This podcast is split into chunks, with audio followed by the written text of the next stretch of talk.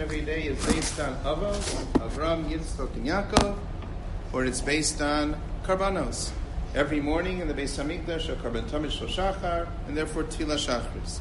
Every afternoon, Tamid Shabbat Abayim, Tila Smincha. At night, no specific Karban, but a Varam Upedarim, fats and limbs that were not offered during the day, are offered even at night, and therefore the night also should not be empty, void of an opportunity to daven.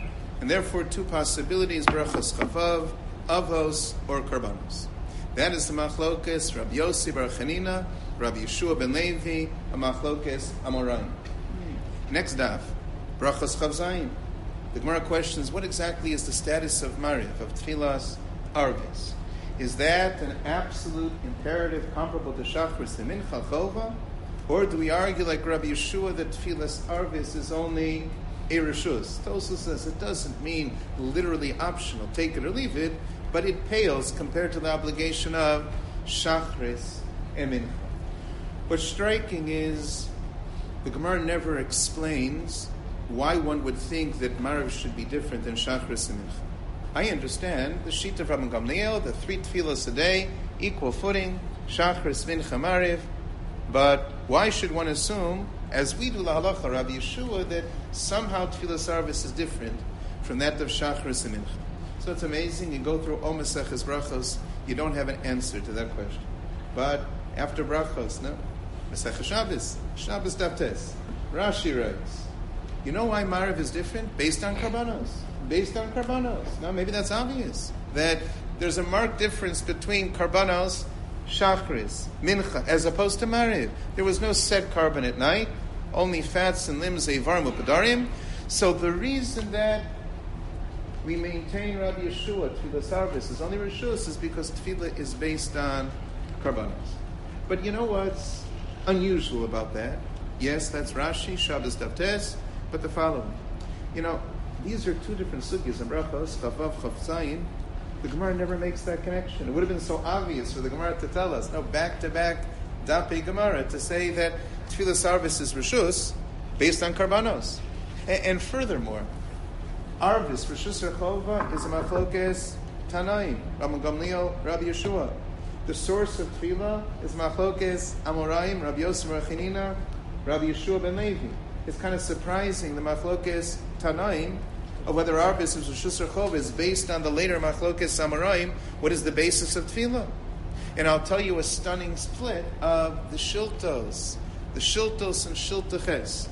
Tefillah Arvis, Rishus. Rishus. What's the basis of Tefillah? The Shiltos writes, Avos, Avram Yitzchak and Yaakov.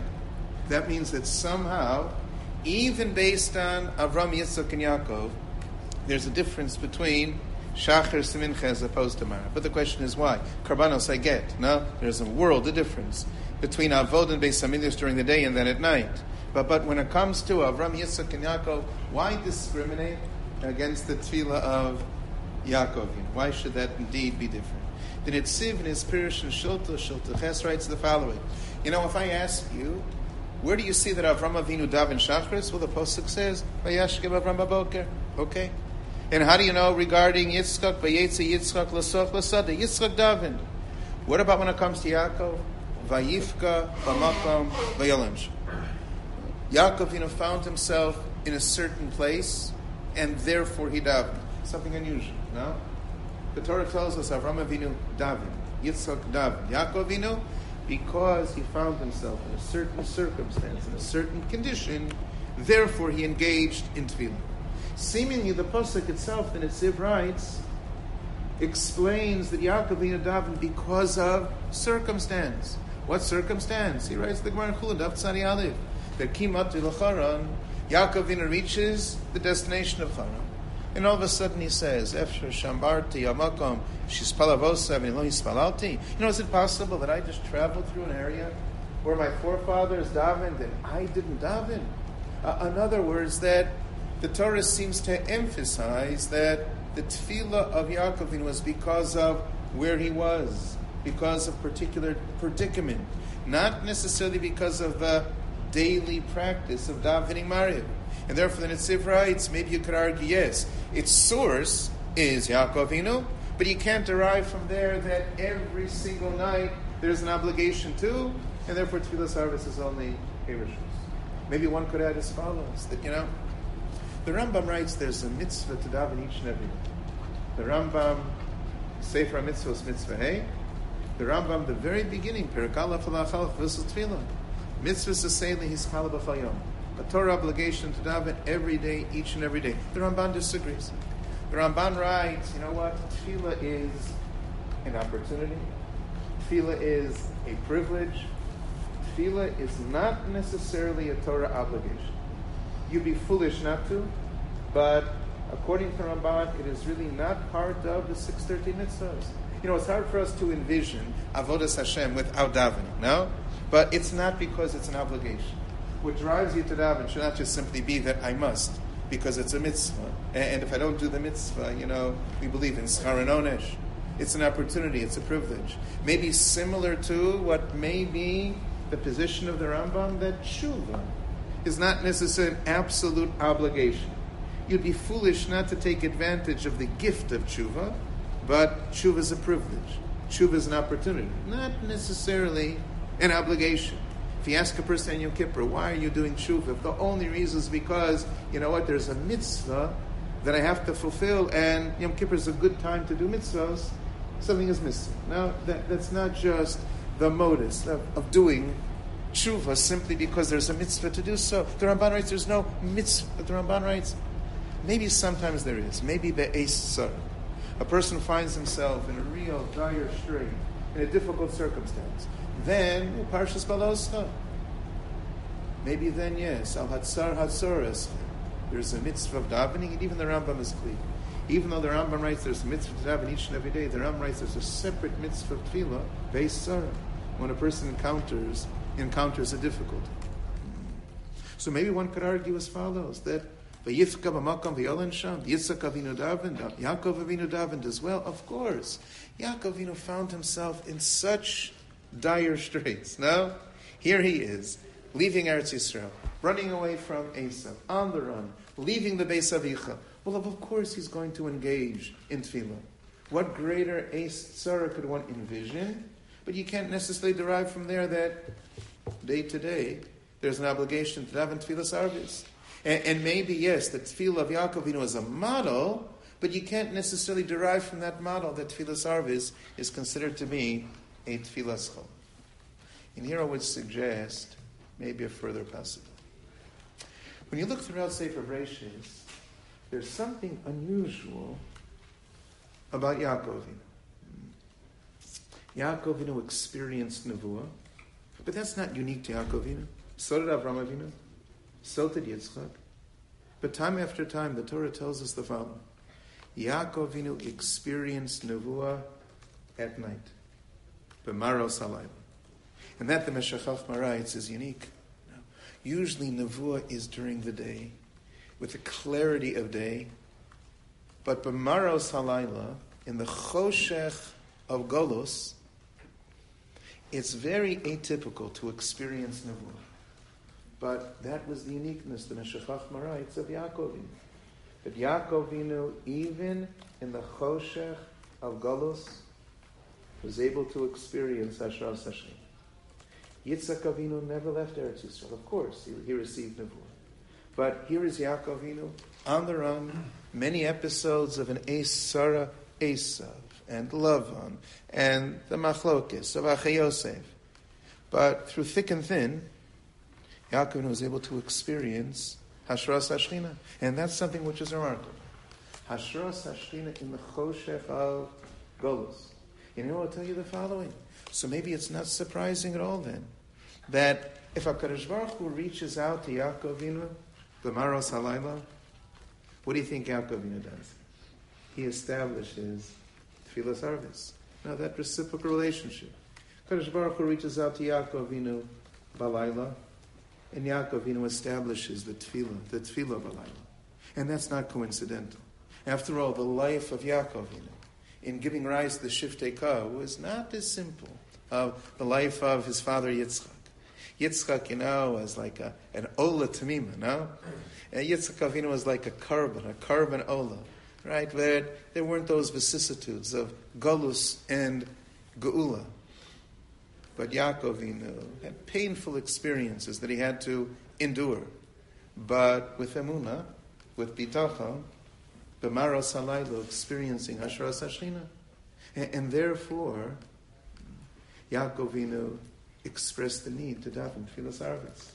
And, and there, Kadosh Baruch Hu reaches out to us, B'maro Salaylo, and we reach out to Kadosh Baruch Hu, Balayla through Tfilas Arvis itself. And here I'll tell you the following, that there's something that's remarkable. This no doubt is true of the Nisim of Purim, even to an extent the Nisim of Hanukkah.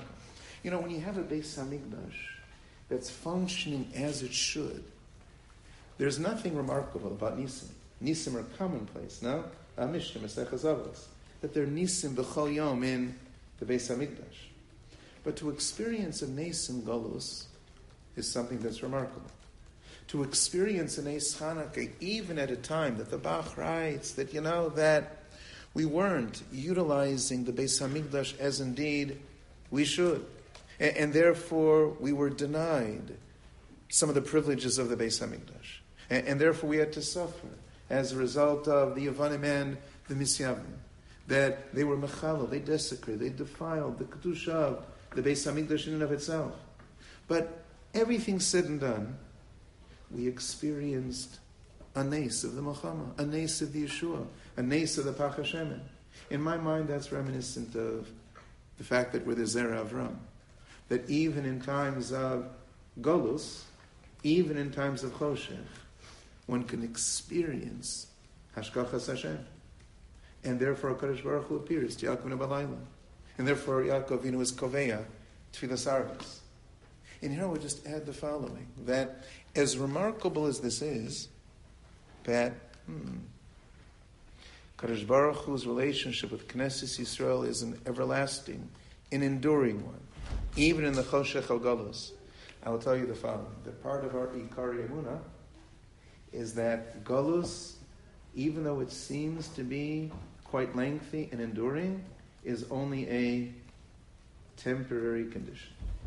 This is not the destiny of Knesset Israel. It, it, may be the current reality. It may be the plight, the goro of Knesset Israel, but it's not the yud. It is not the destiny of Knesset Israel. It's an important lesson how to serve Hakadosh Baruch Hu in Golos. That is the Torah that was taught to Yaakovinu and the Beis Medrash of Shem the Torah Hagolus.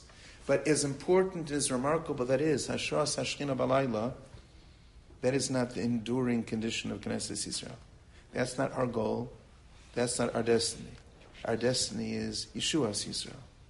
And I would just argue as follows. If that really is true, it's not surprising. With the Psak of the Shiltos. That Yaakov was Kovei Tfilas Arvis in order to teach us this lesson, that's true.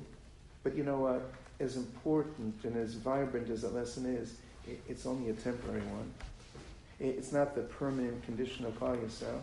It's not the future. It's not the destiny of our people. And, and therefore, Tfilas Arvis always was, always is, and always remains a Tfilas Rishus. It, it's not the Tfilas Chov to daven in the Choshech al Galus, to daven b'cheshkas alayla. It's a reality, and it's remarkable, and, it's something that informs our Avodas Hashem. But that's very different than the tefillos of Avram and Yitzchak. You know, I'll tell you a chiddush Reb Chaim as well.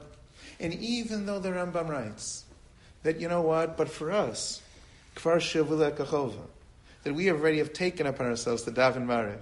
This is like a classic Reb Chaim, very good at Hilchos Tefillah. It doesn't mean that the essence, the character, the nature of marev changed.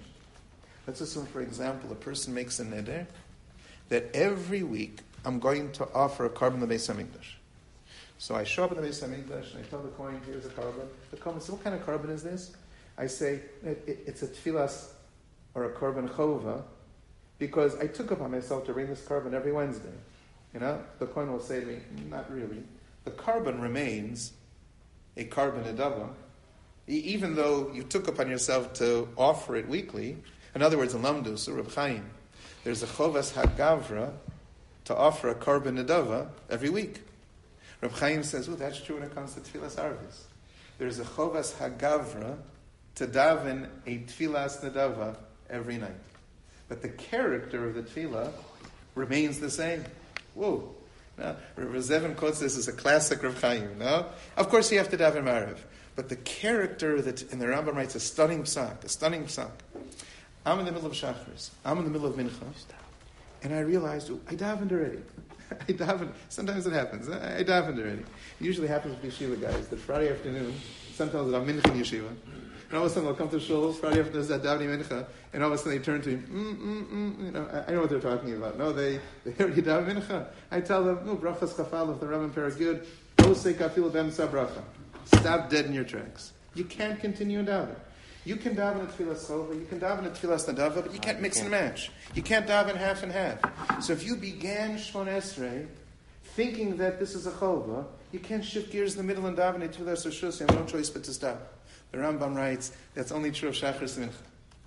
A person's davening Mariv, and all of a sudden he realizes, I'm davening the 10 o'clock minyan, but I'm already davening the 6 o'clock minyan. Now, you know what the Rambam writes? Keep on davening. Keep on davening.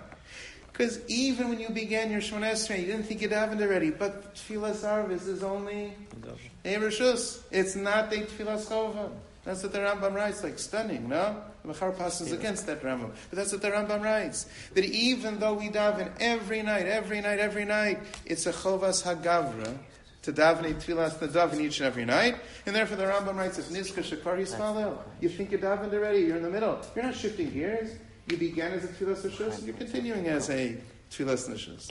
Why is marav only rishus? So that's what I would suggest, because the tefillah balayla is remarkable as it is, that's not who we are. That's not the destiny of Klal Yisrael. The destiny of Klal Yisrael is geula, is hashras hashchina. See, even though, of course, we reach out to Kadosh Baruch Hu, even in times of Choshech, and even in times of Golos, but you always have to be mindful that Tfilas Arvis was according to the Rambam, is and always remains a tefillah wow.